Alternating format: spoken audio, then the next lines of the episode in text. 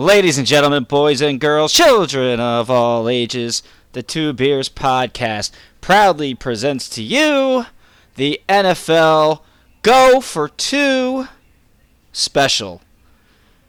You thought only having Drew and Jordan once a week was a dream? Well, now you're getting a double stuff of us. Twice in 1 week, baby. It's happening. Jordan, what's going on? How you doing, buddy? Hey. Good. It's like, you said you were going to go on for like 17 minutes. Come on, man. You know, so. I got to make sure that you're ready. I got to get you in the mode, man. Make sure you're prepared. Man. The NFL season is here. We touched on it on the regular podcast. And not only is the NFL season here, but for all of our fans that loved the NBA 2-for-1 special, where we brought in one of our seasoned NBA veterans, Torrey White, the Two Beer Pod. We did some recruiting. We said, who can we bring in? You know who we brought in? It's Teddy Repantis, baby. Gentlemen, what's up, fellas? It's great to be here, man. And the crowd goes wild. Yeah. Long-time listener, friend of the Two Beers Pod, Teddy Repantis. Yes, he's joining us here on the Go for Two. Just to give everybody a little background here on the Go for Two. So we're going to be getting into this every few weeks. We're not going to have an every week special because it's a little bit of our overload. You know, for everyone that listened last night, you know, we have our NFL guillotine picks. We're going to have our DraftKings. So this is going to be something we do during the regular season. We're probably going to break it down into quarters, where we're going to kind of give our thoughts on the first 4 weeks, second 4 weeks, third 4 weeks, and then the final four, plus the extra game now. You know, who players that we think are going to rise, you know, what teams, the teams that we like, teams that are going to start making a move. Just cool things like that. You know, we don't do hot takes, although we do have somewhat of a hot take king on as our guest host, but that's okay.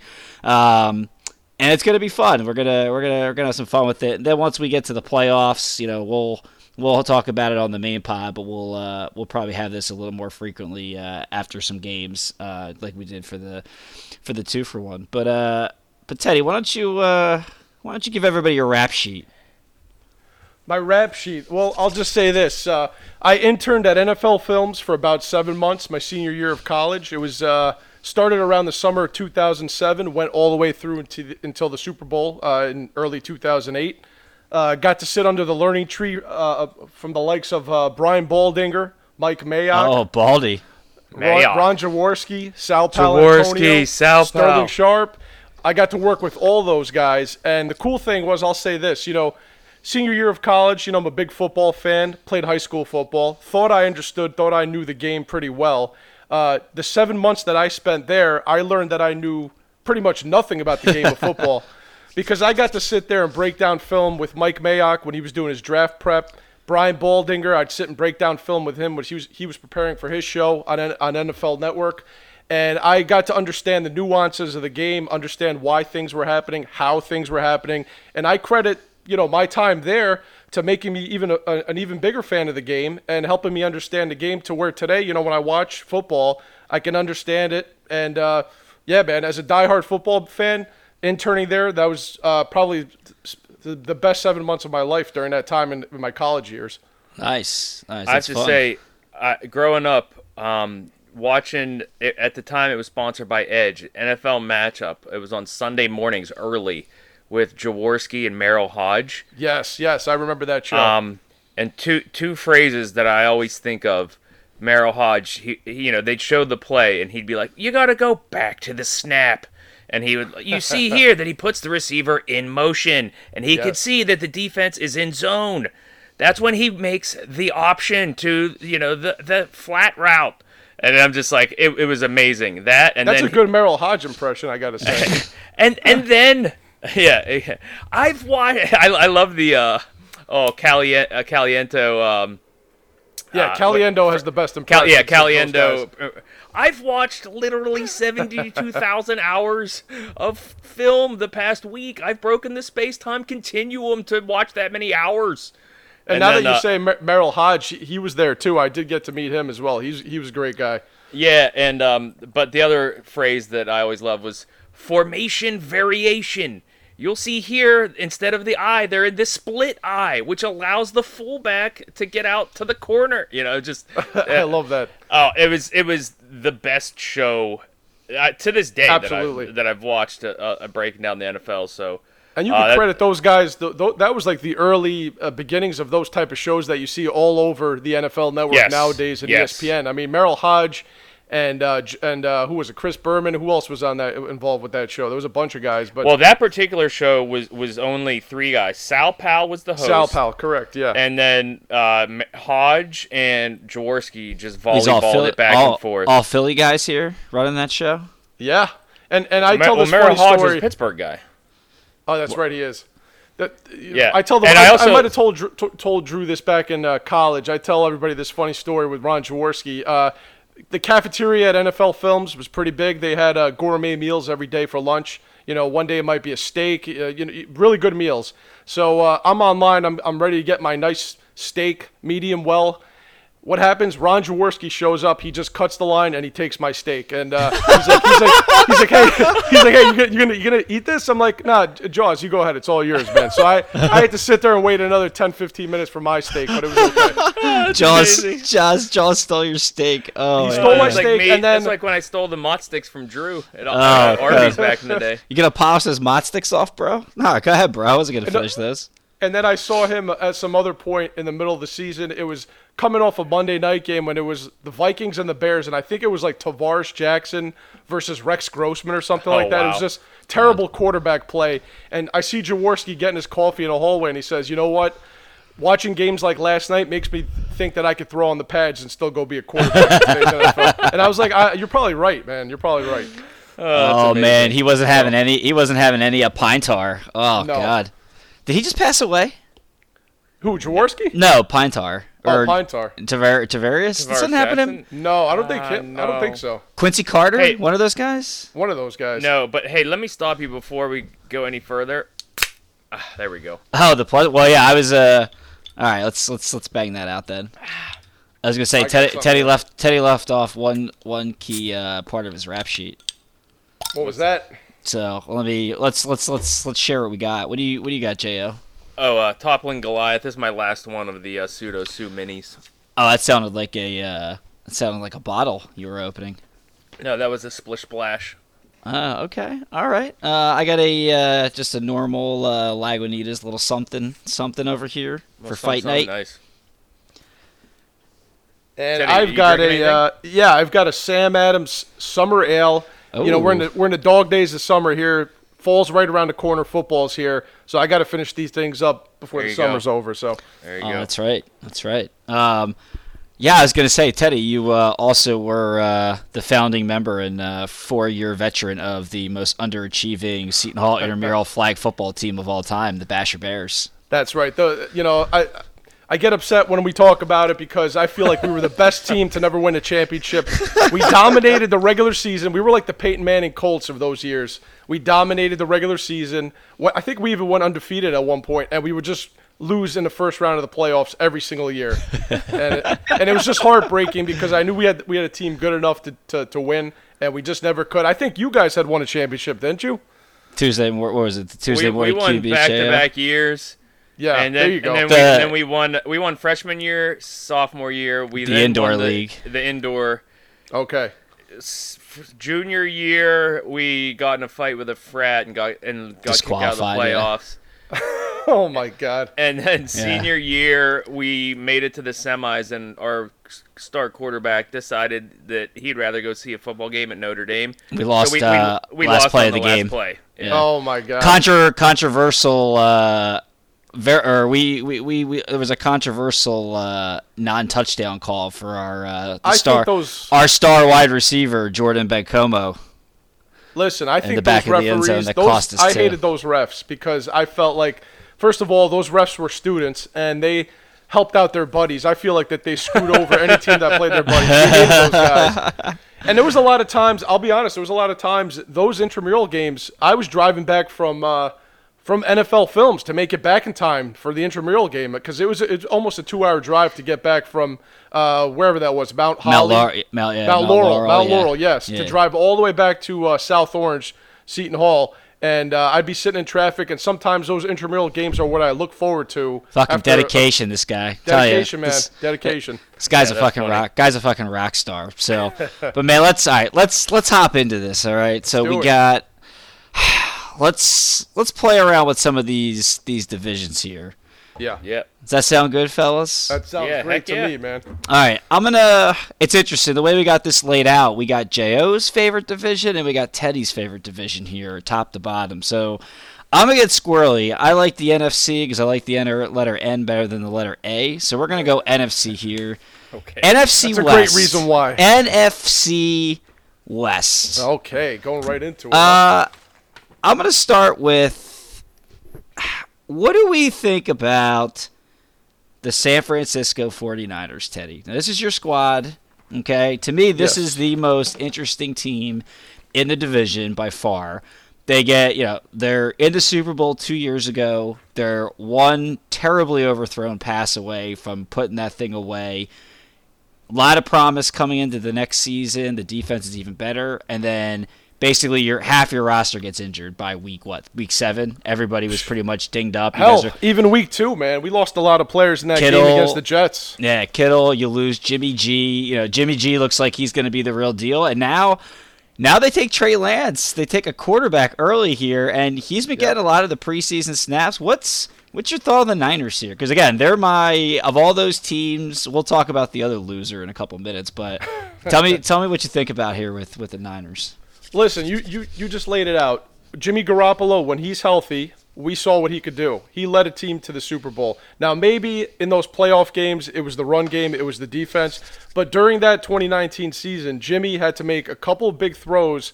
The Rams game sticks out, and the last week of the season against Seattle, so they can lock up that bye week. So, to me, Jimmy Garoppolo, when he's healthy, he deserves to be the starter on this team. Now, unfortunately, last year, he got hurt. He's been kind of made of glass, and there's a reason that Kyle Shanahan and this team traded away a lot of draft real estate to move up to the number 3 spot to draft a kid in Trey Lance, who, didn't really get to play that much because of the pandemic. We haven't really seen him play anything since 2019. Yeah. And in the preseason, John Lynch comes out and says we're going to have a quarterback platoon. So if you watch that 4th preseason game, Kyle Shanahan would start the game with Garoppolo, go to Trey Lance. And if they really deploy this kind of game plan, I think it's going to throw off defenses in that you don't know who's going to be getting the ball. They could be running the play action, the fake. I think Garoppolo is going to start the year as the quarterback. If by the bye week they're under 500 or he gets hurt, this will be Trey Lance's team. And just look out because the weapons on this team when everybody's healthy, George Kittle, Brandon Ayuk, Deebo Samuel, they drafted a kid in Trey Sermon. They got Raheem Mostert. They're going to be a run-first team. I expect them to maintain their identity. That's Shanahan's style. He's going to find ways to get his players into successful spots, and I think that's what's going to happen. And as long as Jimmy just manages the game, gets George Kittle involved, I think there's no reason that the 49ers can't get back to what they were 2 years ago, especially because on the defensive side of the ball, Nick Bosa is back, the defensive rookie of the year from 2 years ago, and that's going to be big for that defense because that front seven lives on rushing the quarterback and getting pressure because the secondary is not that good. So my thoughts are if the Niners stick to their game plan and everybody stays healthy, I think they're the division champs. What about you, Jordan? What do you think about these guys? Everything you just said, I have definitely a man crush on Mostert. He's honestly, other than like Saquon and maybe one or two others, maybe JTT. Spoiler alert, I call Jonathan Taylor, Jonathan Taylor Thomas, JTT. So other than maybe a couple guys, but like Mostert's probably the most explosive running back in the league. He just has not been able to stay healthy for 16 games. If he does, like he could end up being like putting up silly stats. I think they make the playoffs, but quite honestly, I think the story of the division is going to be Seattle. Okay.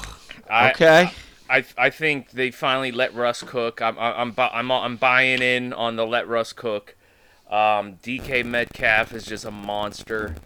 Tyler Lockett is underrated. They have weapons too. I don't know if they have the defensive front or anything like that. You know, they paid Adams a boatload of money for 2 interceptions. But like, good point. I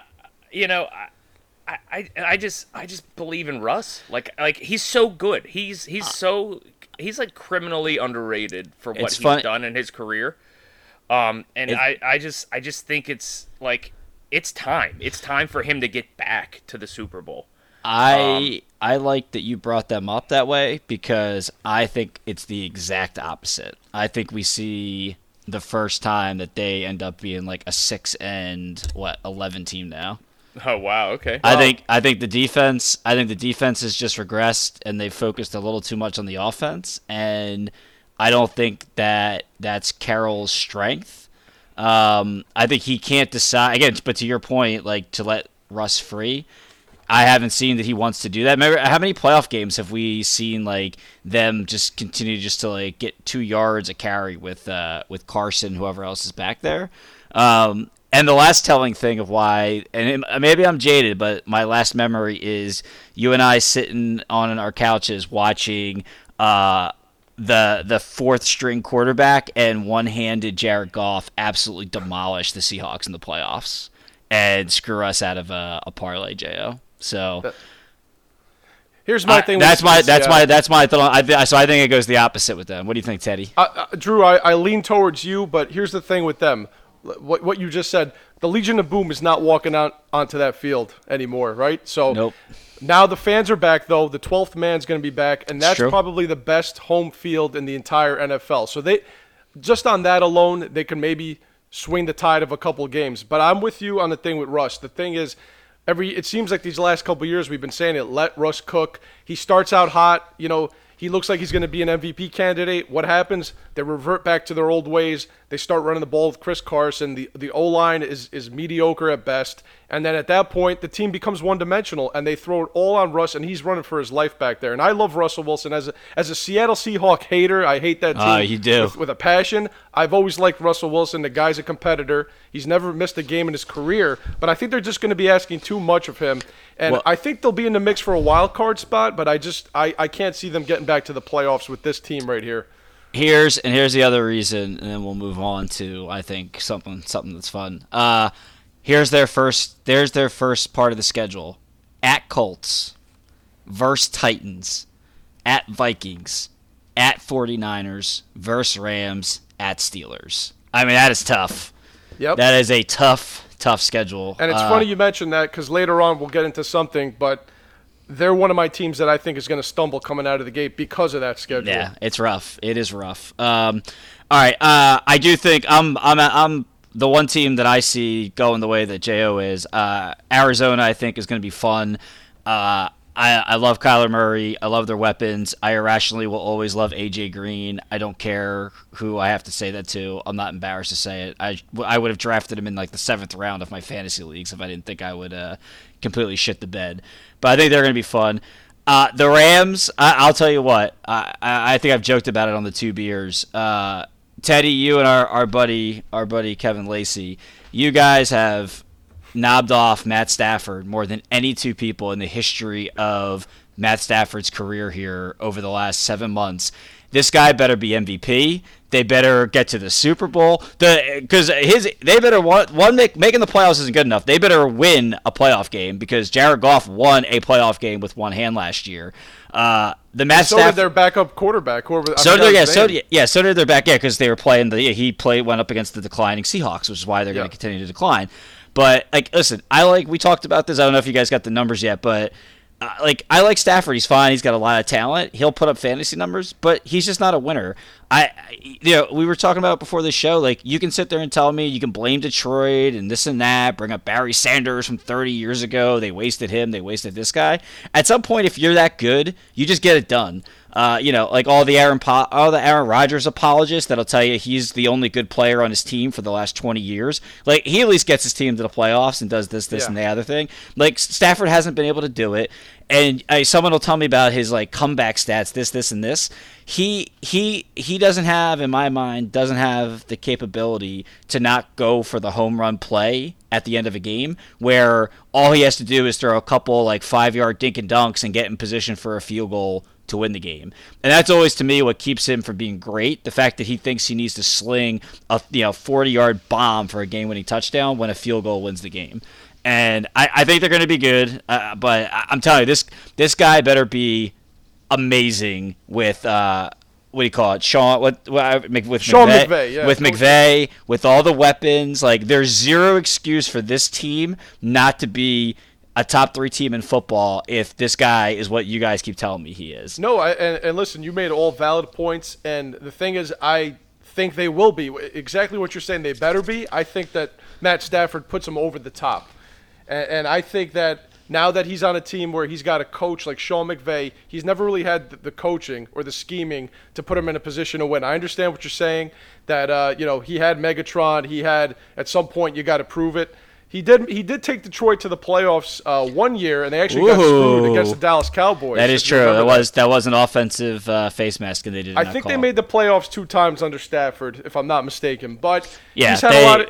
Yeah, I think they lost to the Saints. Problems. I think they lost to the Saints in the first round. The other time they made it, yeah. But this is why I'm interested to see. Listen, if he can't get it done this year with McVay, then I'm going to agree with you. But I think that this quarterback is a notch above Jared Goff. He's got the best weapons he's probably had since he had Megatron. Cam Akers getting hurt in the run game is kind of a blow to them, but they're more of a pass-first team anyway. They're just going to plug somebody in there and they'll find a way. And they have a top 3 defense, I think, in the NFL. Yeah. So, well, I mean, they got the best defensive player, maybe the best player in the league on their team with and Aaron Donald. So if anybody's going to give the 49ers a run, it's going to be the Rams. I could easily see the Rams also winning this division. So to me, it's a 2-team division. I'm not as big on the Cardinals as you. I'm not going to get. I just think they're fun. And when you're a fun team, playing fun doesn't mean you win games. No, I agree. I agree. I think they'll be dangerous in a lot of games. So they could win some. So, and if they don't, Kyler Murray and Cliff Kingsbury, that experiment is going to be officially on the hot seat because that's going to be year 3 without a playoff berth. So let's see what happens there. J.J. Watt's on the Cardinals too. Don't forget that. He is. That's right. Yeah. I like some of the additions they made, but A.J. Green's on the Cardinals, guys. Yeah, the corpse of A.J. Green is on the Cardinals. So. How dare you? I will take no slack. I'll replace your ass with Matt Crean as fast as you got on this show. You talk shit about A.J. Green like that. I just don't see it with Arizona this year. So the odds are in that division, just to close it out. Plus 200 for the Niners, plus 200 for the Rams, plus 275 for the Seahawks. And plus 600 for the Cardinals. So the bettors basically see it as like a 2.5 to 3 team race. Yeah, if to look at it. So there's a chance. I'm taking Seattle plus 275. You guys have Niners plus 200. No, I'm taking. No. I'm taking. Oh, are we doing our division winners right now? We're gonna do it. You want to do that as we go through this? That's what I thought we were doing. Okay. Yeah. I think the Rams will win the division. I think with San Fran, I think the 2 QB thing's gonna. I don't think that they're gonna be good enough to win the division. So I will take the Rams, but more because of Aaron Donald than Stafford.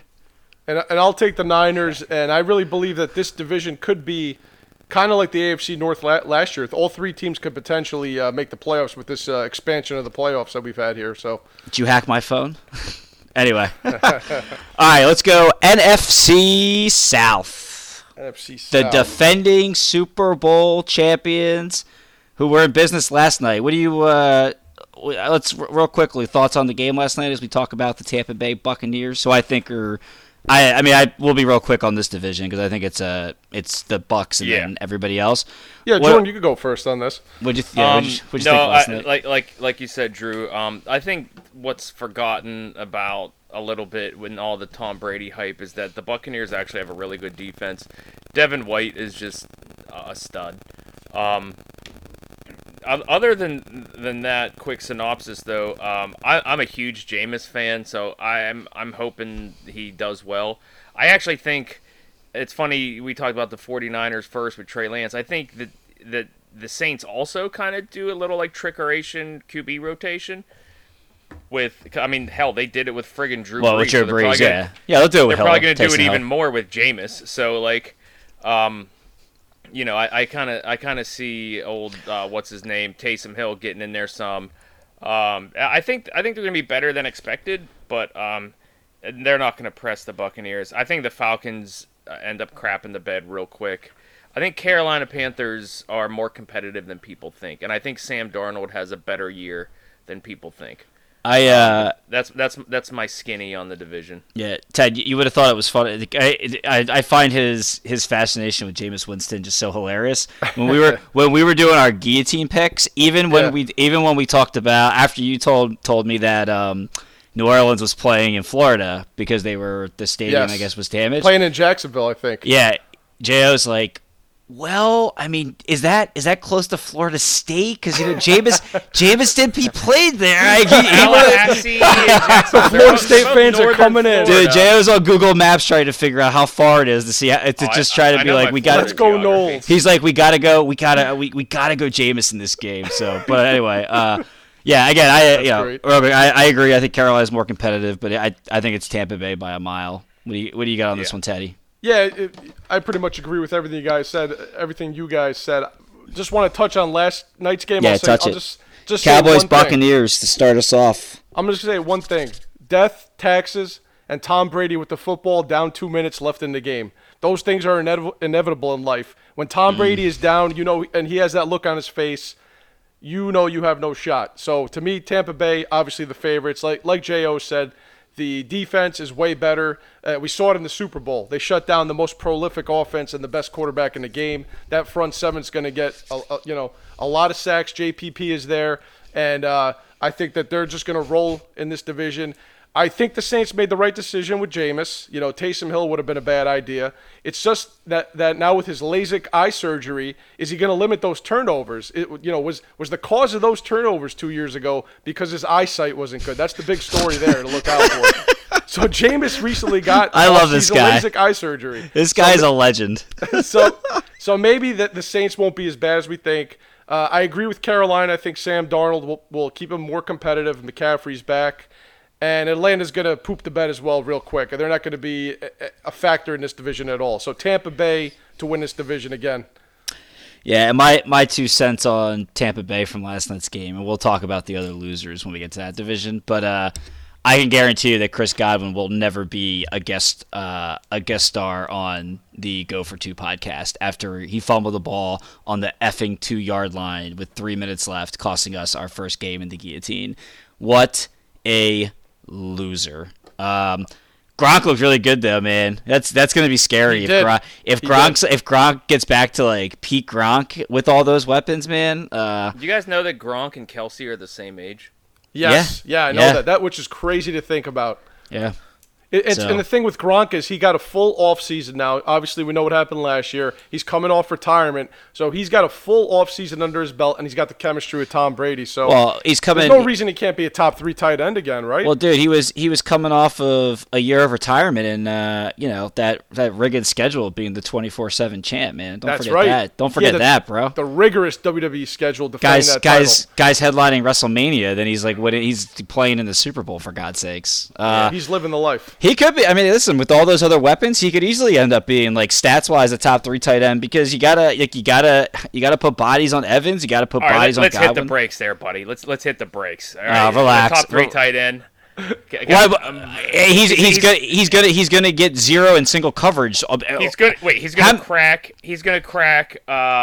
Kelsey, Kittle, and Waller. I'm just telling you, all those guys are like the #1. Those guys are all the #1 weapons on those teams. He's going to be the #4 weapon. Like even Antonio Brown looked fucking amazing last night. Now, granted, they're playing one of the worst defenses of all time, but how many? You only have so many defenders. Like how many? You have to. Anyway, I said statistically, he could end up having like 12 touchdowns. Before we embarrass ourselves further, let's go to another division. All right, let's do the NFC North. I like this division. The North division. Teddy, why don't you? What do you like with these guys? Let's kick you off. I'm like you. I have some Aaron Rodgers hate. And as much Aaron Rodgers hate as I have, I'm still going to take the Packers. The Packers. You want me to throw out the odds here? Yeah. What do you got? Packers -177 to take the division. Vikings +300. Bears +550, and then the Lions are a mile away.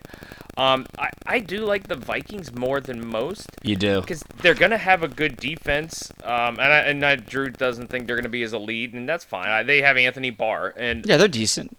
And they're gonna run the ball. And Kirk Cousins, I don't like Kirk Cousins, but like he's a known commodity. They just lost Irv Smith for the season. Yeah, that's fine. Like Kyle Rudolph was some kind of dominant tight end anyway. Like. Okay. But shout out to Tully. And no, the Packers take the division, but I think the Vikings are better than people will expect. I'm knocking on the door of the playoffs. The one thing I did want to say here about the Bears too is that like I'm gonna be one of the few people that says that Andy Dalton holds off Justin Fields a little bit longer than expected. Like I think we're sitting here like week 7 or 8, and the Bears are like around 500, maybe like a game below, and it's just like shit. When are we gonna see Justin Fields? So wow. That's what I think is gonna happen. Week 7 or 8. I don't think he gets past snap 7 or 8 before Fields is in there as the starter. To be honest with you, and it's not a knock on Dalton.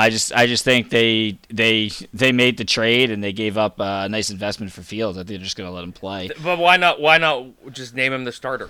Like what's the? Yeah, that's fair. All right, fair. That's a fair point. I think Green Bay will win the division again. Our Aaron Rodgers hate starter on the same time where I was just like complaining about our Big Blue crew friends that like. You know, act like it was always like, oh, if you don't beat Breeze or Rodgers, your Super Bowls don't count or some bullshit like that. And I think I said that to you, and you were like, what have either of those guys done? Like they've been to one Super Bowl, and they didn't have to go up against Brady, Manning, or Roethlisberger. Like what's their excuse? You know, like and that's true. Exactly. It's like, hey, you know what? You're dead right. Like it's nothing there. But I think Green Bay's the clean cut winner there. I actually think Chicago is going to miss the playoffs by a game. I think they're going to surprise a lot of people. It may just be because I love Khalil Mack and I just really like their defense. Yeah. But and I think if Roquan Smith like gets his head together, like yeah, I've been waiting for that guy to explode. Yeah, me too. I think the defense keeps him in a lot of games, and even though I think all Ohio State quarterbacks are losers, I do like Fields for some reasons, and I think he'll play. I think he'll be starting by game 2. And I think he's got the ability to mix it up enough, and they've got enough talent at the wide receiver position now that I think they're going to win. They're going to win some games. I think they're just going to miss the playoffs. But I need to see an Ohio State quarterback do something before I put any faith in any of them. Sorry, Justin Fields. 150% agree with you. You just said you have faith in him. No. No, that you need to see. I'm saying that you need to see the Ohio State quarterback do something because they've been horrendous. God. I think those Patron shots are kicking in. You know, this fucking guy. What do you think about this division? My take on I wasn't dumb. Sorry, Drew. Don't apologize for him. He fucked up. Don't take my time. No, you messed up. This is my show. You contradicted yourself. This is my show. Senses. Anyway, I think that the Lions are just too young at too many key positions. As good as I think Goff can be, I just think their starting running backs already hurt. Already injuries, too many injuries. I just think they're not gonna be able to sustain that coming out the gate. And I just think the Vikings are. I think they're good. They have talent, but similar with what I've said about Matt Stafford, Kirk Cousins just in big games, and especially I think he's got the Monday night curse. Like this guy never wins on a Monday night or a Sunday night. Yeah, I think he has like one win on Monday night. He just, you know, if the ball's in his hands in the last 3 minutes, like he's just gonna lose. And I think that team will be in a lot of close games just the way they're gonna play. And I think when it's gonna come down to him having to make a play, I don't think they will. So in Dalvin we trust. Now I'm finished. Now Teddy, you can go. Well, I think you wasted too much breath on the Lions. I mean, I have one sentence on them. I was about to say that. Thank you. Yeah. My one sentence. I'm giving Jared Goff his due. The guy went to a Super Bowl, okay? the one sentence I have in the Lions here, they're a dumpster fire, nothing more to say. There's nothing more to say on those guys. Cool, they got a new head coach that's talking about biting people's kneecaps. Let's see what you guys do on the field first before we talk like that. So here's where the Bears went wrong. They let the MVP, not the MVP, the Nickelodeon most valuable player, Mitch Trubisky, they let him go after Trubisky took them to the playoffs. So I don't know what they were thinking. They bring in Andy Dalton. That's Drew's favorite quarterback. That's an inside joke. Drew knows why I'm mentioning Andy Dalton here. I know. But listen, I'm with you. I don't think Andy Dalton, while Jordan thinks, he might, last a little longer, I think he'll get the hook real quick, and here's why. Matt Nagy, I think he's in a contract year. He's on the hot seat. They made the move for Fields because they knew that they had to do something. They had to shake it up a little bit. And you're not drafting that guy to have him sit and, because let's say they don't play Justin Fields. Matt Nagy pretty much just cost himself a job without even getting a chance to see what Fields is doing. So I think why aren't they starting him then? I agree with you there. I don't know why they're not starting him. He should be started. Because they're shook. They're overthinking it. And they are. Okay, all right, go ahead. No, we'll get into it later. That's fine. I 100% agree with you. He should be starting. I agree that the Green Bay Packers are going to win this division. Not much more to add other than I think Rodgers is just going to be looking to prove his GM and his head coach wrong. He's just going to be looking to win in spite of his own management on that team. So I think he's going to come out gangbusters. I don't think he's going to have another MVP year, but they'll win that division.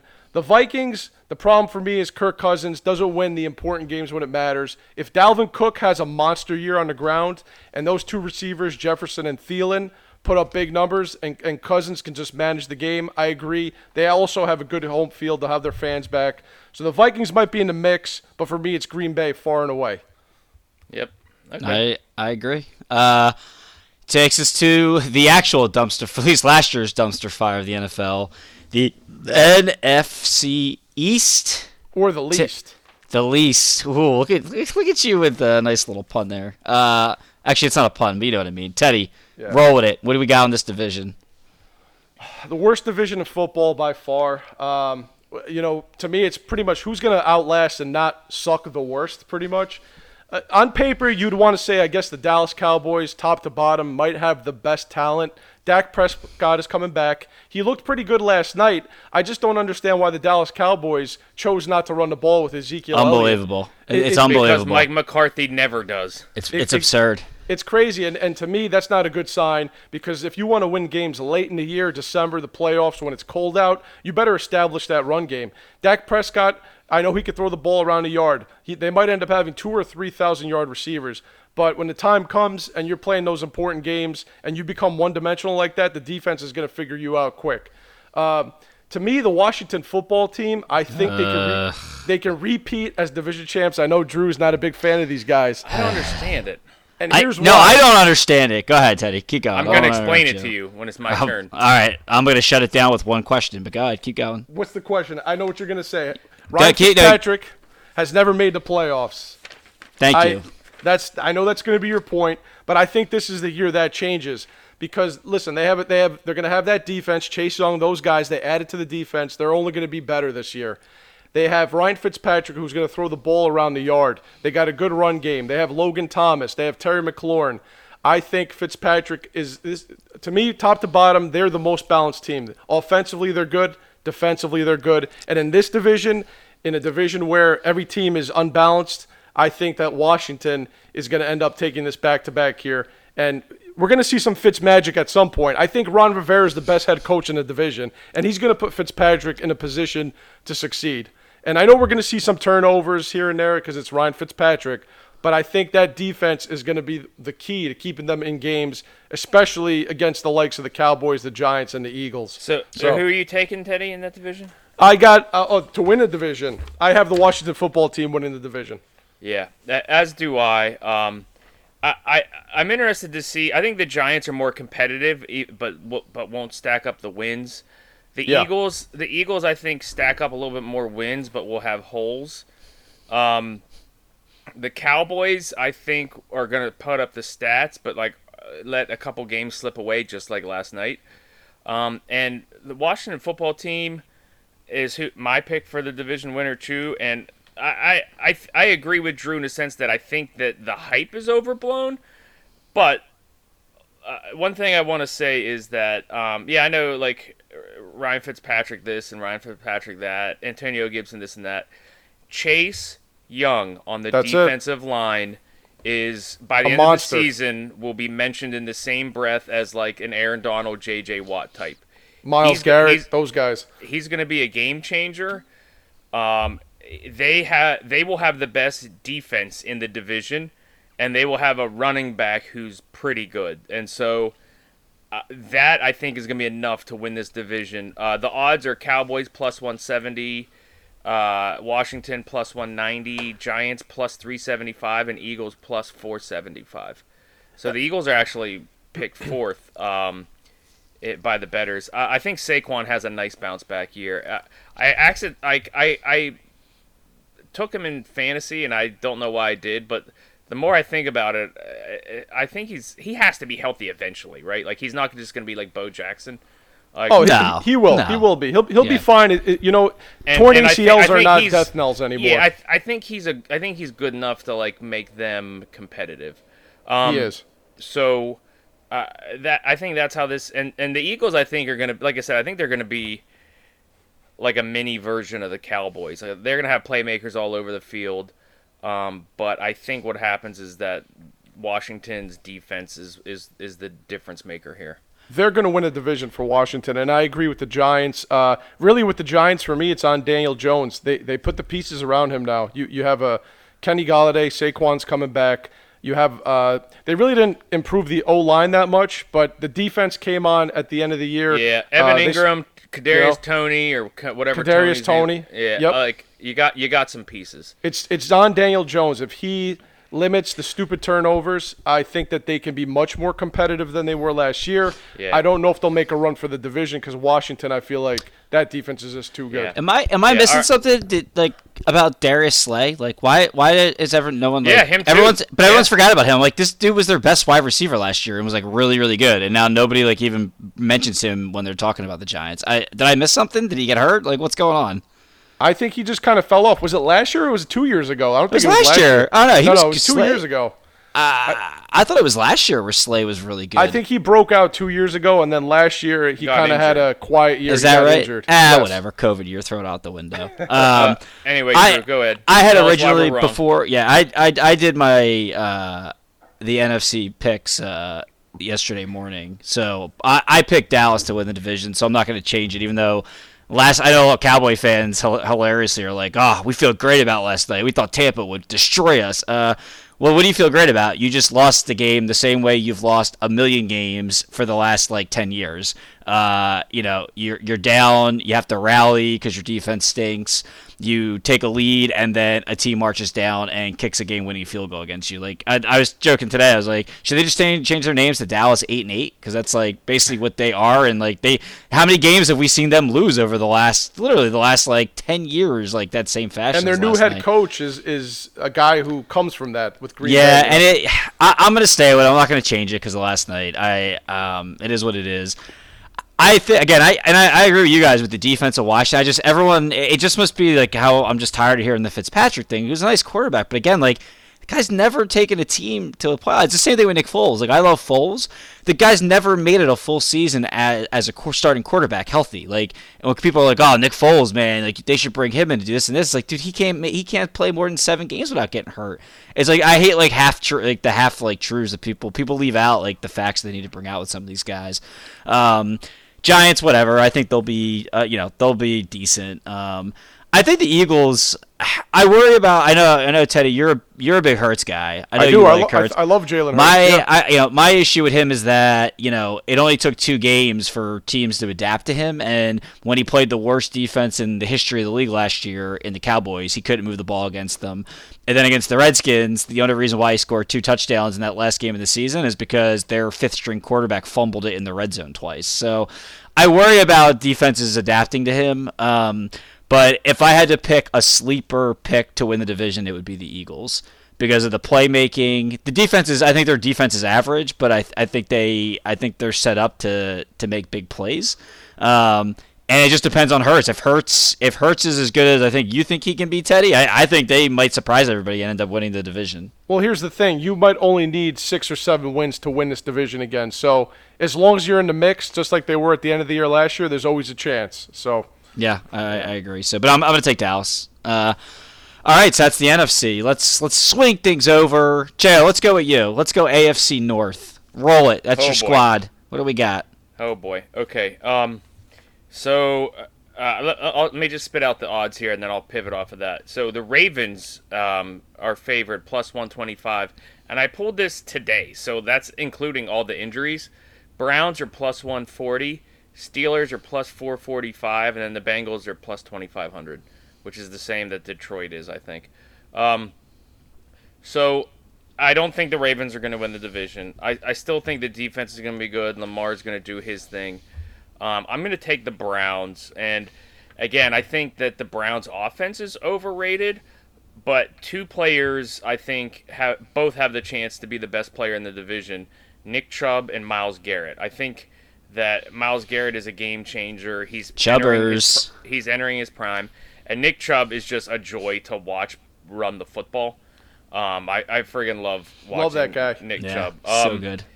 And you know, as a Steelers fan, I don't like saying anything nice about the Browns, but like maybe they laid that whooping on them in the playoffs. Yeah. That's not a fluke. I do think the Steelers have a winning record. I do think the Steelers get back to the playoffs. I do think the Ravens miss the playoffs. Oh, okay. I like that. Yeah. So I mean, is that because their top 5 running backs all just got ACL surgery, or? Yeah. I was already leaning that way, but like Tomlin and Big Ben they just rarely, like when Big Ben's healthy, they just rarely miss the playoffs. Like they won the division last year. Like Tomlin has never had a losing record in his career for like the 1,000 years he's been there. He stinks, though. I love Mike Tomlin, man. He's my favorite coach in the NFL. He stinks. They're not gonna win anything in the playoffs, but like. Yeah, they'll lose round 1, but I think they do make the playoffs. So that's my skinny on the division. Najee Harris is going to be fun. He's going to be really good. Yes, he is. He'll get a lot of work. The rookie. He's going to get volume. Harris. Yeah, he's going to get a lot of volume on that offense. Yeah, I like Pittsburgh to win the division too. I love Najee Harris. I took the Browns. He took the Browns. Oh, sorry. I'm watching this fight, so I'm all over the place. Najee Harris, man, I just think he's a fucking beast. I loved watching him at college. I think he helps bring that offense back to balance so that Ben isn't a noodle arm by week 13 like he was last year because of some of the failures in the run game. Yeah. I think Hot Hands Heyman, Deontay Johnson has a breakout year unless he gets benched, 2 quarters a game by Tomlin to just make some stupid point that doesn't matter. And they just got a lot. I think they just have a lot of talent on the offensive side. I think the defense is solid. I do like Cleveland. I don't think it's a fluke that they absolutely obliterated Pittsburgh in the playoffs and, really were just a fumble in the end zone away from putting the Chiefs out of there around early. I like them. I'm a sucker for Odell. I don't care. And I love Chubb. I mean, Chubb, I've loved him since college. It was heartbreaking when he got hurt. Love him. I still think Baltimore is stout. I think the defense just always keeps them super competitive. Since he's kind of like they're a year away from being frisky. I think. I think they'll be frisky this year. I think when I say frisky, I mean like they're gonna miss the playoffs by like a game or two. Like I still think they're gonna be like a 5-6 win team this year. So too far out of there. I think they're gonna. I just they got a lot of talent. I think Burrow's injury just kills him there because I think it's gonna take him a couple games, 2-3 games to really start getting comfortable again.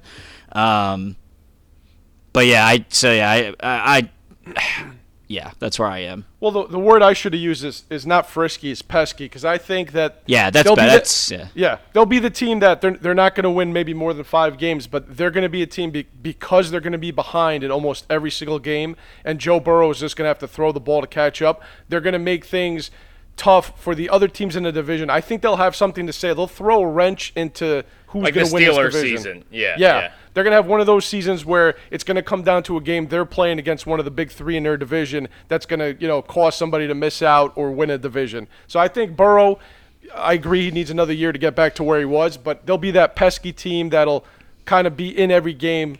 Well, not every game, but they'll make things interesting for that division.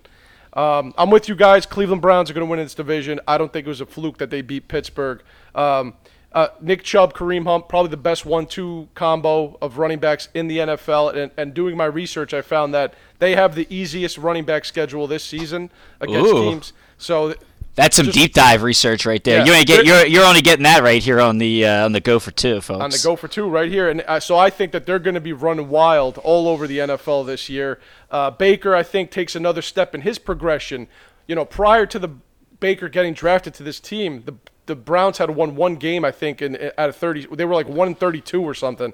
I think they were 1-48, something like that. It was bad, yeah.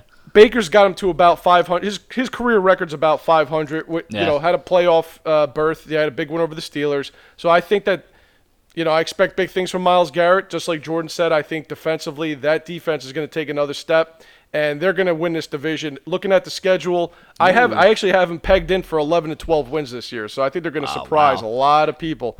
The quick takes on Baltimore and Pittsburgh. Baltimore, if you look at their last, I think, 4 or 5 games after Thanksgiving, 2 games against the Browns, 2 games against the Steelers, the Rams, and the Packers. That's a murderer's row. That's gonna, if they don't get off to a hot start and they have to finish with those 5-6 games, they're not going to make the playoffs. They're going to be right at 500 probably.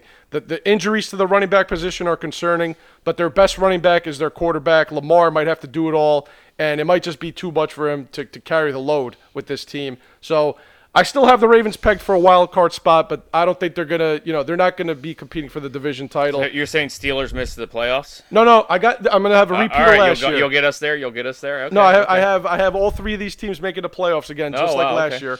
Because I love Mike Tomlin. He's my favorite coach in the NFL. That's a guy that if I was a professional athlete, that's the type of coach that I want to be my coach. Because the guy he's just that great. I love that guy. Jay, are you listening? Are you listening to a guy who's ingrained into the sport? Are you listening?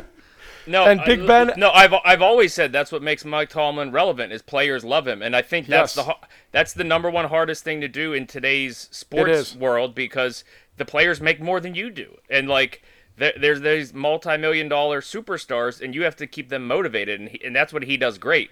He's a great motivator. What he does, and like guys come out and play hard for him. What he doesn't do is win playoff games anymore, and that's anymore. Why I would move on. But unfortunately, but listen, when you play football, if the coach loses the team, it's over. You know, and Mike Tomlin's been able to keep the team motivated.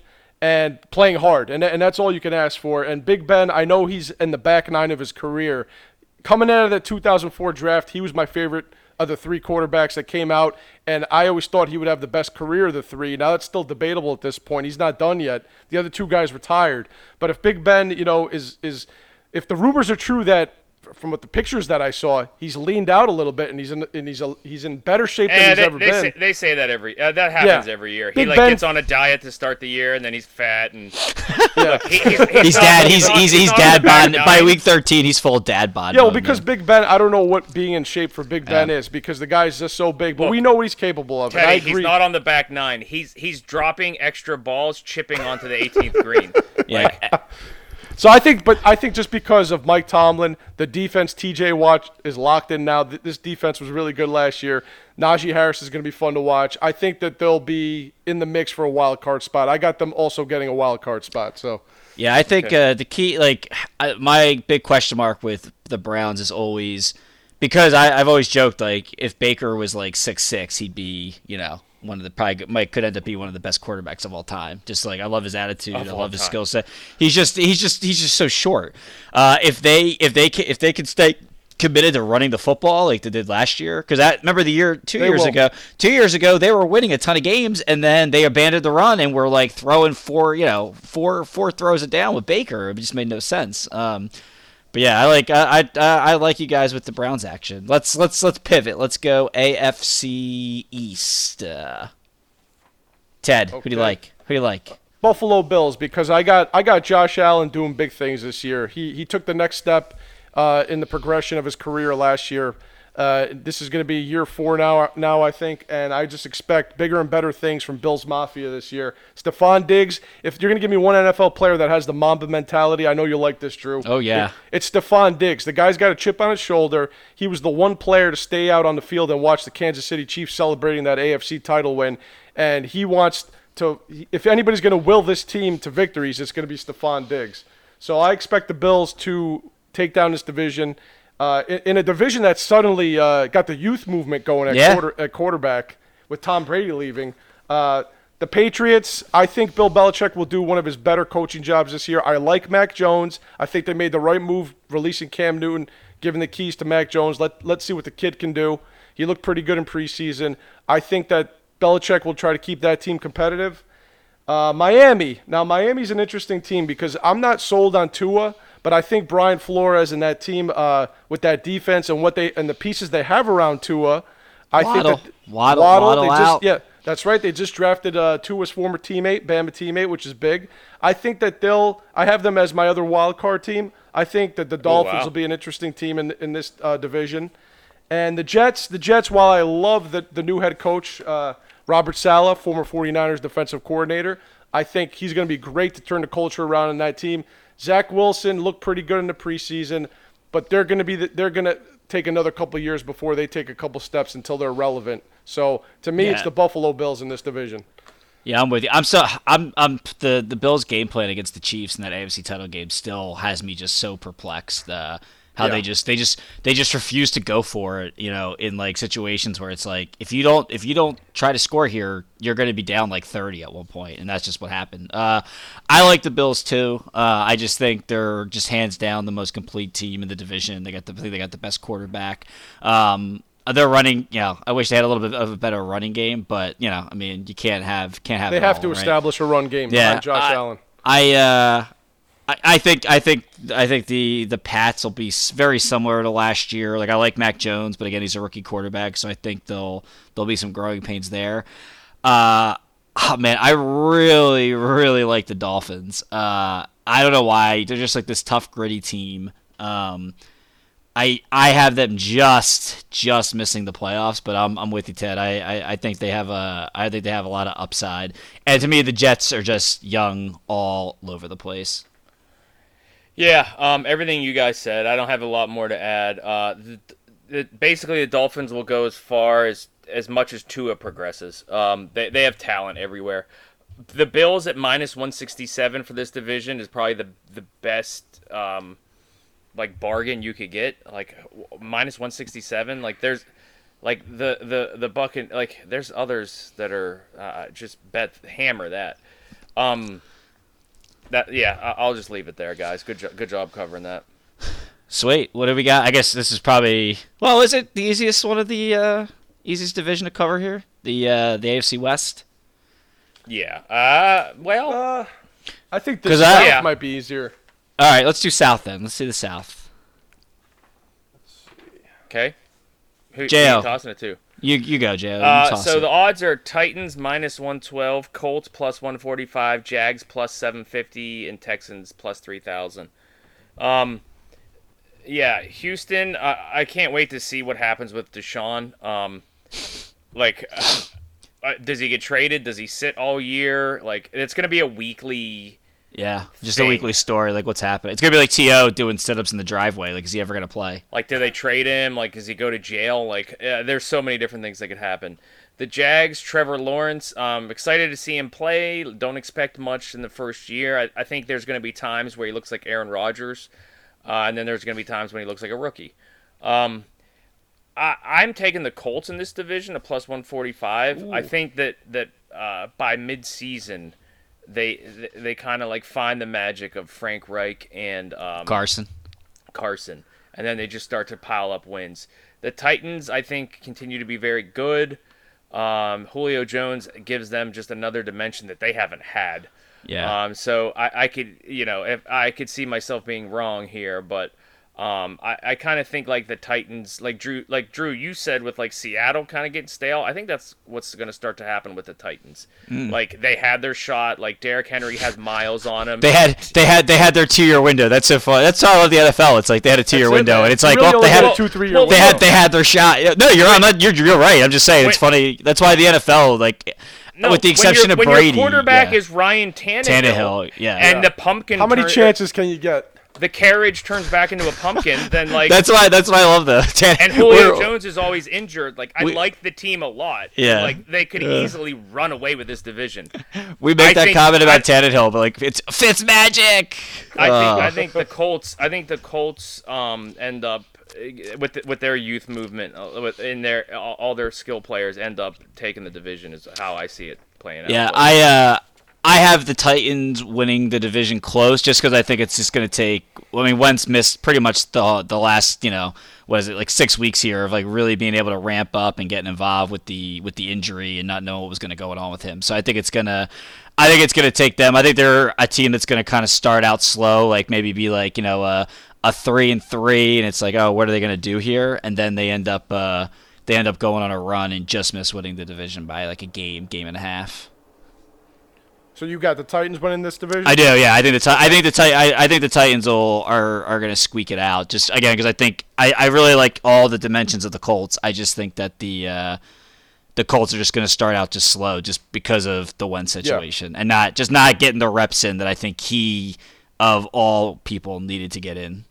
I'm very similar to what you just said. One note on the Jaguars, I think with Urban Meyer, for some reason I just have this feeling of a Bobby Petrino situation where I just saw him during the preseason when things got rough. It just seems like his head's not there at all. There's a reason that a lot of successful college coaches, there's been very few that have been successful in the next level. And I agree with you 100%, Teddy. Yeah, you saw it too, right? I mean, I just feel like it's going to be a 1 or 2 year experiment, and there's already grumblings that the players don't trust him. I mean, exactly. It's just, I think he's going to try and run it like a college program and fail. That's miserably. The problem. Yep. That's exactly the problem, and I think it's unfortunate for Trevor Lawrence because I think he'll show flashes, like you said, Jordan. He'll look really good. I mean, he was the #1 pick for a reason, but. They have some nice pieces. They got a solid run game behind them. They got a couple good receivers, but. I just see a situation with Urban Meyer where the players are going to give up on him at some point in the season. They're going to lose a lot of games, and he's not that type of coach. These NFL players, they're not used to this college way anymore. So it's going to be interesting to keep an eye on that one. Houston's I don't expect Watson. While it'll be interesting to see what happens to him all year, I don't think he's going to suit up for this team at all. He's either going to get traded. If he plays, anybody that drafted him in the last 2 rounds of fantasy are gonna explode with value. But sorry, not to interrupt you. Is that what you did? Did you do that? No, I did. But I know a lot of people just took him as flyers in like the 15th and 16th rounds. But if he ends up being a starting quarterback for like 14 games this season, like that's just the steal of like fantasy this year. Definitely. That's what I did. Yeah. the one thing with the Jags is. I know Drew and I will root for them because they have that all-elite wrestling connection. Tony Khan, let's go. So we'll be rooting for the Jaguars a little bit. But I like Lawrence. I like Lawrence too. So I dig him. Texans, I don't expect them to do much. Tyrod Taylor, serviceable quarterback. They're going to win. Like I expect them to be a #1 or #2 pick in the draft in 2022. I'll be honest with you on that one. Yeah. Oh yeah, for sure. I got the Titans winning the division. Like you said, Julio Jones adds a dimension to this team that they never had before. I know there's been talk of him slowing down a bit, missing a couple games. He's not the same receiver, the injuries. Listen, he's only 32 years old. If they can even get 50% of old Julio, that'll be big for this team and big for Derrick Henry, a guy who the last couple years has ran all over the NFL, coming off a 2,000-yard season, while history says that the following year, after a running back runs for 2,000 yards, it really doesn't turn out the same way. You see a big drop-off with some of these guys. I still think Derrick Henry's got at least another year before we see the tread coming off the tires. And I think the Titans have enough here to win this division. It'll be between them and the Colts. I think the Colts will just miss by a game also, Drew. I think Carson Wentz, change of scenery, going to be good for him. Frank Reich will put them in a position to win. They got a good run game. They got a good offensive line, and they have a good defense. But I think they're also going to start out slow because Wentz is going to have to get acclimated. Plus that foot injury, that worries me as well. He's proven that he's made of glass before. So Give me the Titans in that division. Love it. Love it. Let's do the West. And we got the last division, that's right. All right, I'll start here. Chiefs minus 305. They're going to win the division. More of the same there. No real. Their second receiver will be an interesting wrinkle because Sammy Watkins is now in Baltimore unless he tore his ACL too. But the Chargers plus 550, Broncos plus 700, and Raiders at plus 2,000. I mean, honestly, all three of those teams are going to be competitive. It's not like they suck. Like the Raiders don't suck. Plus 2,000 is like kind of ridiculous. The Broncos should be good defensively. I will have no slander to Teddy Two Gloves. I love Teddy Bridgewater. I think he's going to be far and away better than Drew Lock. Their trio of receivers are really good. They seem to always produce in the running game. Herbert, I think, continues to progress. Eckler, I think, has a chance to have an electric season. Watch out for that hamstring, though. I know, right? That was sad to see, but yeah, man, I think all three of those teams are going to be. I think the whole division is going to be good. I think the Chargers are going to meet the definition of frisky. Like I think they're. Yeah. I like Herbert. I like their weapons. I like their defense. I mean, obviously, Kansas City's going to win the division, but I think the Chargers are going to be a lot of fun to watch this year and win a lot of football games. I agree. The big thing that Kansas City did, as we saw in the Super Bowl, Mahomes got beat up. Offensive line injuries really showed a couple holes in the Kansas City O-line there. They went out. They got Orlando Brown Jr. They got Joe Thuney. So they shored up that offensive line real quick, locked those guys up, and they understand that the key to Mahomes having success is being protected. So as long as he's protected behind that line, Mahomes is going to be Mahomes. He could toss another 50 touchdowns. Travis Kelce's there. Tyreek Hill is still the fastest guy in the NFL. They're going to do what they normally do. They'll win this division. Drew, I'm with you. The Chargers are the team that are going to be interesting to me because if that one game last year in L.A., it was the Chiefs against the Chargers, and Herbert made it very interesting. They almost came back and won that game. And I think eventually it's only going to be a matter of time before those almost wins turn into wins. So Herbert, I'm watching him to see what he does this year. The Raiders, to me, did not improve at all. I feel like they got worse. I don't even think they made any. I feel like they didn't do anything to improve this team. I don't know what John Gruden's doing. And I love Mike Mayock. I worked with him at NFL Films. He's solid guy when he's covering the draft. I just don't know some of these GM moves. I don't know what they're doing over there. The only bright spot on that team is Darren Waller. Exactly. He's going to have another monster year. He's going to go bonkers this year for fantasy. Josh Jacobs doesn't do it for me, so I see it maybe like a 7-9 win. I don't understand why everyone's so down on Jacobs. Like he had a really good season last year. We'll see. We'll see. I just don't get why everybody's so like, oh, Josh Jacobs. There's a reason they brought Kenyon Drake in there. They don't. I mean, every team has two backs though. Yeah, I agree. True. With Drew. That's true. Like, did they pay Drake some huge contract? No, I don't think so. I think that's what I'm saying. Is there? Outside the Eagles, really, like I can't even think of a team that doesn't have a reliable two-back system right now. Steelers. Well, and the Bills because the Bills don't have any. And to me now, I don't think the Broncos will be a frisky, the definition of Drew's frisky team there. Yeah. But Vic Fangio, that defense, I think this defense could be the best in the league. Von Miller, Bradley Chubb is back. They drafted didn't they draft Patrick Surtain the second, if I'm not mistaken? Yeah. So I expect that defense to cause havoc and make life miserable for a lot of the quarterbacks that they're going to face. So Bridgewater, love that guy. I'm a big fan of that guy, and he's got a lot of really good weapons, but he's just going to keep that. He's a game manager. They're going to win maybe 8 games or something like that. So Kansas City's the class of that division. We all know it. Agreed. All right, let's go Let's recap our playoff teams here because I know we kind of went back and forth there.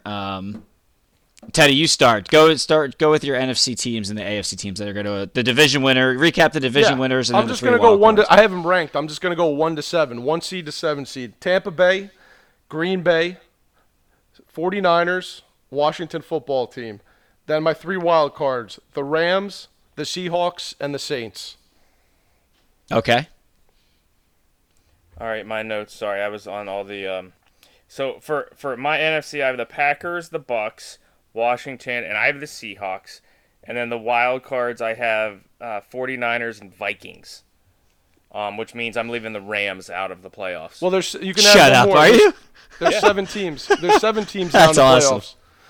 Wait, they carried that over for this year? Yeah. Oh, that's that was a real thing. Yeah. That's a permanent thing now. It's a permanent thing? Yeah. Yes, sir. Yeah, that's okay. Real. I didn't know that. So just pick another one. Put the Rams in there. Yeah, I guess the Rams. If you want, yeah. They voted that in before COVID. Yeah, before COVID, even, that was going to be a thing. Oh, okay. Yeah. Well, sorry, so you're like gonna take. I feel like an idiot. So, that's all right. It's okay. Just a little. We lift each other up here on the Go for Two. Yeah, we don't put people down like this was your one effing job to be prepared for tonight, and that happens. I have Dallas, Green Bay, Tampa Bay, and the Rams winning the divisions. I have my wild card. You get a playoff spot. NFL's a little different. My wild cards are frisky. I got the Niners, I've got the Cardinals. Wow. And I got the Panthers. I'm getting frisky. I like Darnold and CMC. I'm getting frisky. That's why I didn't share my NFC with you guys because I don't know, the Cardinals are just fun. Like I might be completely off base with them. I just it's okay. I don't want to go chalk here, so I like those picks. Yeah, and I think Carolina just has the right recipe. If CMC stays healthy, I think they control the ball. Like I think Darnold is good. He's good. I don't think he'll be good in the playoffs because I don't think he's made for the bright lights, but I think he's capable enough to win 9-10 games. So yeah, I like it. I like it. All right, so that's what we got going on for the playoffs. Can I change my Rams to the? Carolina? No, you're done. I'm too late. I already did. You convinced them. When we go back to this and to see who got the most right, we're keeping you with the Rams. So. Well, now I get to claim both. That's the beauty of it. Yeah, right. It's his show. He can do what he wants. No, it's my show, Teddy. I can do what I want. Hey, all right, you're just the driver on this one. Remember? That's true. You're the one shaking the tatas. All right, Ted. Who do you give me some teams that we should be worried about early here because of the schedule? Oh, you don't want to do AFC? We're gonna do winners. Yeah, let's do winners. Let's do AFC. You want to do the AFC playoff team? Oh God, we totally skipped over that. Sorry, my bad. Go ahead, Jo. Get your. Go ahead. I'm gonna put you on the show. I'm gonna put you on the spot here since you need to pick your extra team. So go ahead. Okay. So Browns, Colts, Bills, and Chiefs. I have my division winners. Steelers, Chargers, and if I'm picking an extra one, let me go back to this now. Sorry guys. It's okay. Play the Jeopardy music. Are they going to sue us for that? Nope. No. I'll say we've pirated way more. My gut says Tennessee, but give me the fighting Teddy Bridgewaters. Let's go. Broncos. The Broncos, baby. I mean, in reality, it's the Titans, but let's go Broncos. Teddy Two Gloves. Yep. Teddy, right. What do you got? I got the Chiefs, the Browns, the Bills, the Titans, and my wild card teams are the Ravens, the Dolphins, and the Steelers. Oh, all right. Dolphins. Can I switch to Dolphins? No. God, you suck. I switched to Dolphins. I got Buffalo, Pittsburgh, Tennessee, and Kansas City winning their divisions. I took the Colts as my wild card, Cleveland as my other. I was really conflicted between Baltimore and Miami. I'm gonna go with the reliable defense that I know will get it done. So I'm gonna go with Baltimore there as my third wild card team. So mark it down. I'd love to go Miami. I really like what Miami's doing. I just I don't know. I can't. Well, when Lamar's got to carry a load, he just takes a quick dump break and then gets back out there and does his thing. So well, here's what I do. When I did my research. I mean, I didn't do this for the NFC. I did this for the AFC. I kind of went game by game, and I looked at, I gave every team wins and losses by who I thought would win each game. So I kind of went super in depth on there. So I just love Miami's schedule. So I think they're going to end up getting a wild card spot. Yeah. Nice. Okay. All right. So we're gonna go with awards and then talk about Super Bowl predictions to close it out. Let's real quick, because I know Teddy had some stuff on that. What are some teams we should look at that we that are gonna start out slow here? I have the one. Are we doing the first 4 weeks first? Is that what you're saying? Yeah, like the first 4 weeks. Yeah. Okay. All right. Coming out, stumbling out of the gate. I have. We talked about it before. I think Seattle. Those first four games. Indy, Tennessee, Minnesota, and the 49ers. I mean, you could easily say that they could go 0-4 in those games. Very possible. So, you know, at worst, 1-3. So, if Seattle doesn't at least come out of those four games 2-2, they could be looking at a pretty big hole to make up some space against the 49ers and Rams in that division. So, that's my team that I could see stumbling out of the gate. Yeah, I agree with that. This is okay, so a couple things. I put some check marks next to some teams here. Mm-hmm. San Fran, by the same token, Teddy. Yes. So Detroit and Philly, and then Green Bay, Seattle. So what if they go 2-2 to start the year? Like that'll be interesting. I think if they go in 2-2, that's best case for them, I think. Let's see, Chargers. They start out at Washington, and then Dallas, Kansas City, and Vegas. Like, what if they start out 1-3 or something? Philly has Atlanta, and then San Fran, Dallas, and Kansas City. That's going to be tough. Chicago. I put Chicago and Carolina down here. Chicago, Rams, Cincy, Cleveland, Detroit. Like, they could easily go 2-2 there, and like that's why I'm like, if they go 2-2, like are they going to be like, all right, Fields, get in there? Like, I don't know, maybe. Arizona, by the same token as Seattle, they got Tennessee, Minnesota, Jacksonville, and then the Rams. Like, they can go 1-3 to start the year. Like, I made a note of those guys. I think that they could truly start 1-3 because I'm not sold on Kyler and Kingsbury, so I could see that as well. Dallas, they already lost one. Then at Chargers, then Philly, then Carolina. Like, they could be 1-3. I think I have three games here scheduled, circled in the first 4 weeks. Week 2, New Orleans versus Carolina. That's going to be an inflection point for both those teams, because like if Carolina could beat them and go, let's see, that would be beat the Jets and then beat New Orleans, start out 2-0. That, and then they got Houston next to go 3-0. That would be a heck of a start.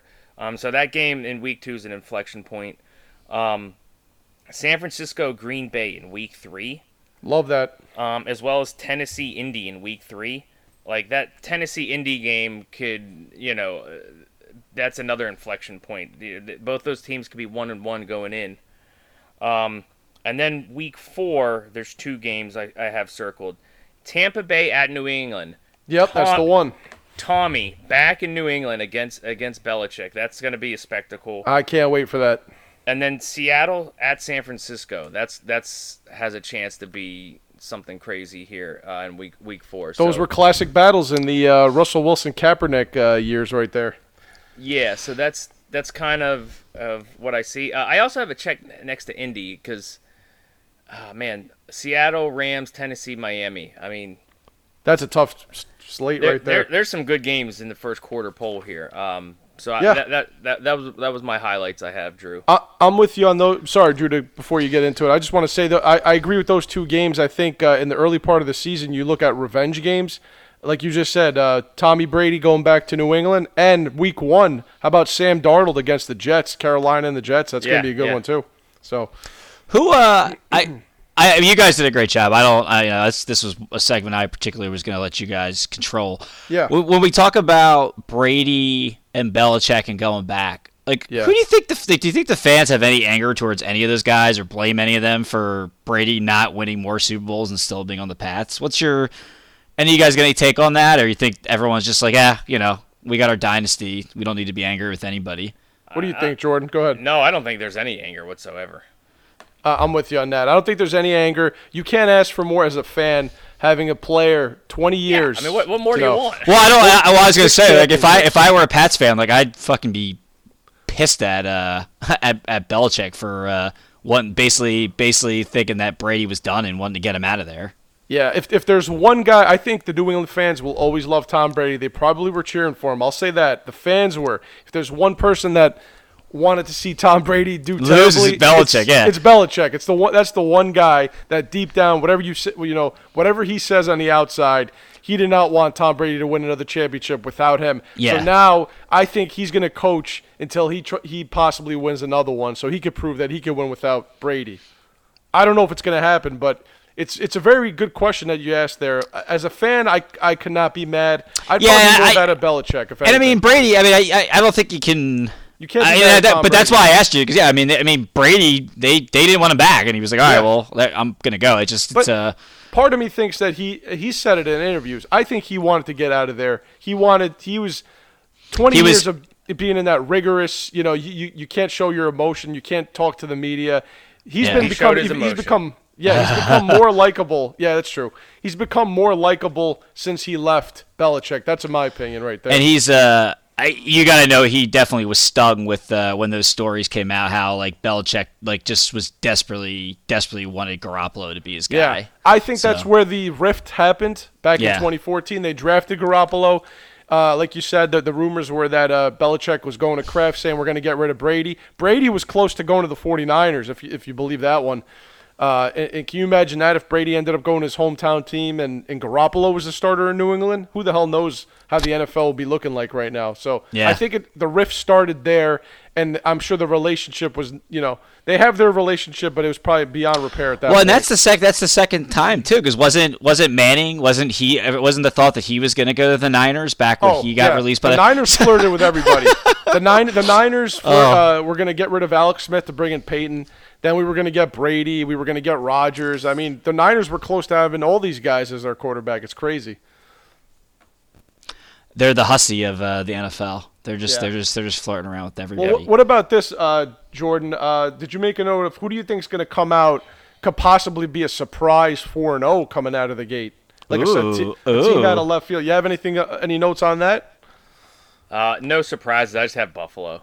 Okay, I think that the Chargers. If they come out and they got the Raiders, Washington, Kansas City, and Dallas. Now, the tough one's going to be Kansas City, but if they're going to be a frisky team this year, imagine they come out to a 4-0 start. They could easily come out 0-4. They could easily come out 0-4, but I like their chances. I like their chances of – that's why it's a surprise team. I see them as a team that could just come out of nowhere and somehow be 4-0 when you're looking at the quarter pole of the season. Interesting. That's what interesting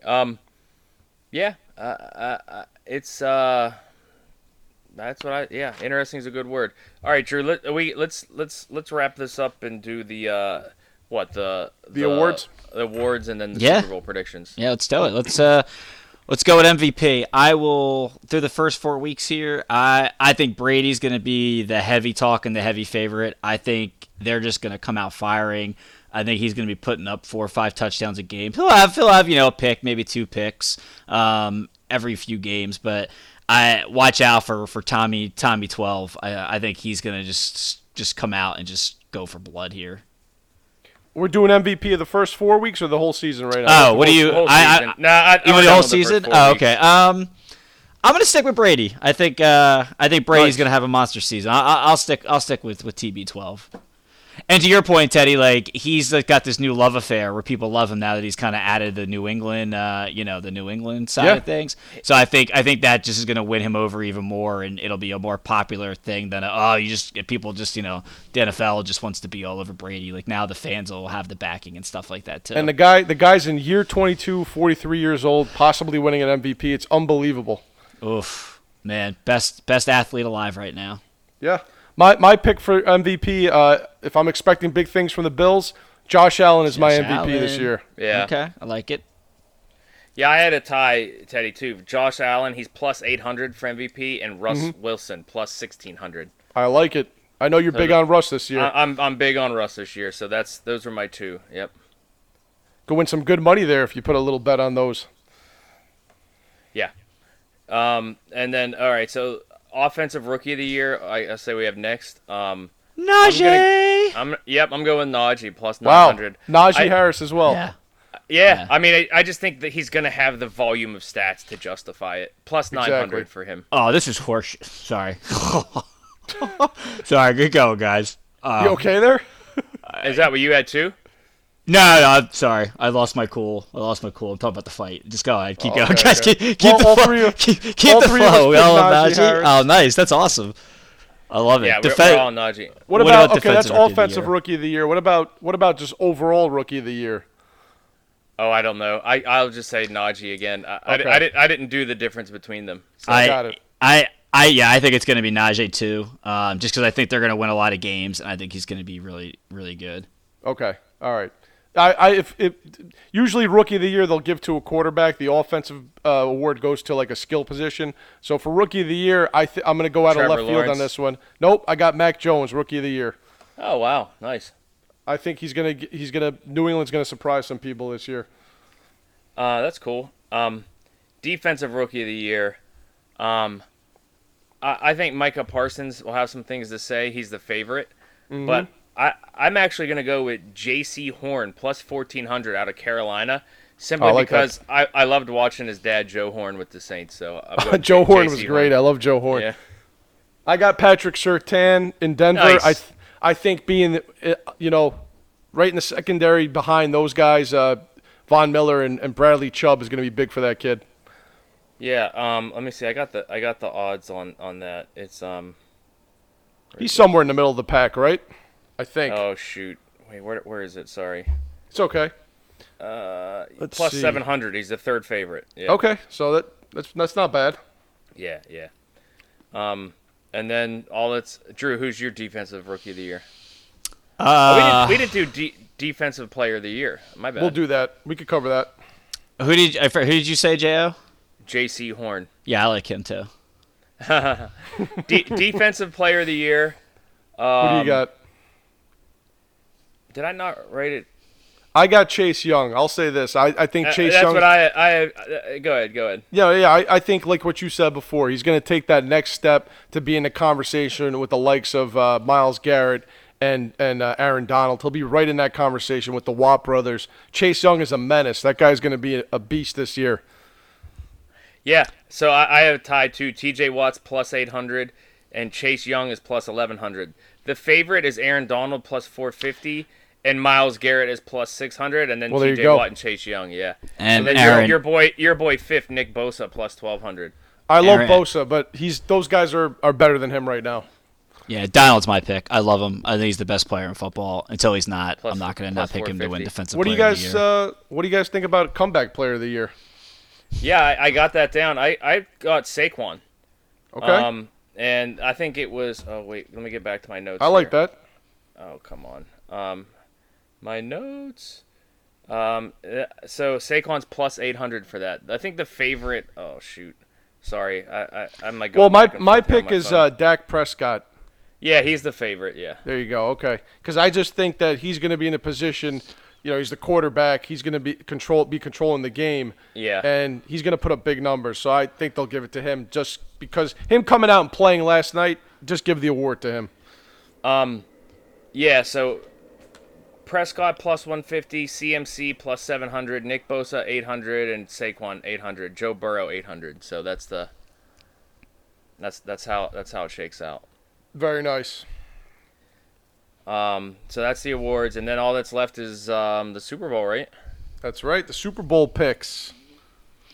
Teddy, you go first. All right, I'm going straight Homer here, and I'm going the route of, if you guys remember watching Chris Berman, he's a big Buffalo Bills fan, big 49ers guy. I'm going to Buffalo Bills versus the San Francisco 49ers. Nice. In the Super Bowl, I got the 49ers winning it, of course, and I got George Kittle as the MVP. Wow. That's my prediction. Well, it's funny you say that because I have Seattle winning it, which is plus 2,200. Oof. And I couldn't decide between the Chiefs and the Bills. So I actually ran a little like parlay of both of those teams making the Super Bowl. It wouldn't let me pick a winner. But if you – oh, where did it go? Oh, Flip a coin. Oh, here it is. No, I mean I took Seattle, but okay. So if both Seattle and the Chiefs make the Super Bowl, the odds are plus 13,125. Wow. And if it's the Seahawks and the Bills, it's plus 14,850. So go with the Bills. No. I'm going with Seattle. No, I'm saying for the game, who they're playing in the game. Though. Oh, yeah, I don't know. Whatever. I mean, shoot. You're just going with Seattle to win it all. If you give me two picks, I still probably can't get it. So. Hey, all right. So listen, if Russ is going to get it done, this is the year. Then I mean, that's my big thing is Russell Wilson and Seahawks. So yeah. And Drew, what do you got? I've got the Chiefs. I still just think they're the best team, and I think they addressed the line. I think that was something they needed to do, get some depth on the line so that if they have the same issues as last year with the injuries, then they're prepared. I'm going to pick the Packers to get out of the NFC. It's the last dance. Everyone tells me how great Aaron Rodgers is. They brought back his second favorite receiver. The run game's healthy. I like A.J. Dillon. This is it. Like, put up or shut up, A-Rod. Like, there's no reason why your team shouldn't go here. I'm going to pick the Chiefs over the Packers, and they're going to ruin the last dance. I like that, man. That's a good pick. It's a safe pick, but it's a good pick. I just, Yeah, I'm gonna go with it. I think my NFC picks were all like kind of squirrely, and so I have the most confidence that the Packers will come out of that group. I like it. So, because Stafford's gonna throw a pick six and be out in the first round. I could see it. Yeah. So, well, hey, man, this was good. This was a lot of fun, gentlemen. We're gonna probably catch back up here in 3 weeks, 3 or 4 weeks with an update on the season, and we're gonna keep rolling. If any big stories happen, we'll pop on for some quick pods. But until next time, fellas, big kisses. All right, Drew, good stuff. Get that artwork out there that we've been holding back. Get that poster out there. Yeah, get that out there. That's a great Jordan, you did a great job on that. It'll be out there to see that one. It'll be out there, fellas. Get on Twitter, everyone, and check out that poster job of the Go for Two specialty podcast. And enjoy the games, fellas, but enjoy them. All right, peace. Later, fellas. See what I did there?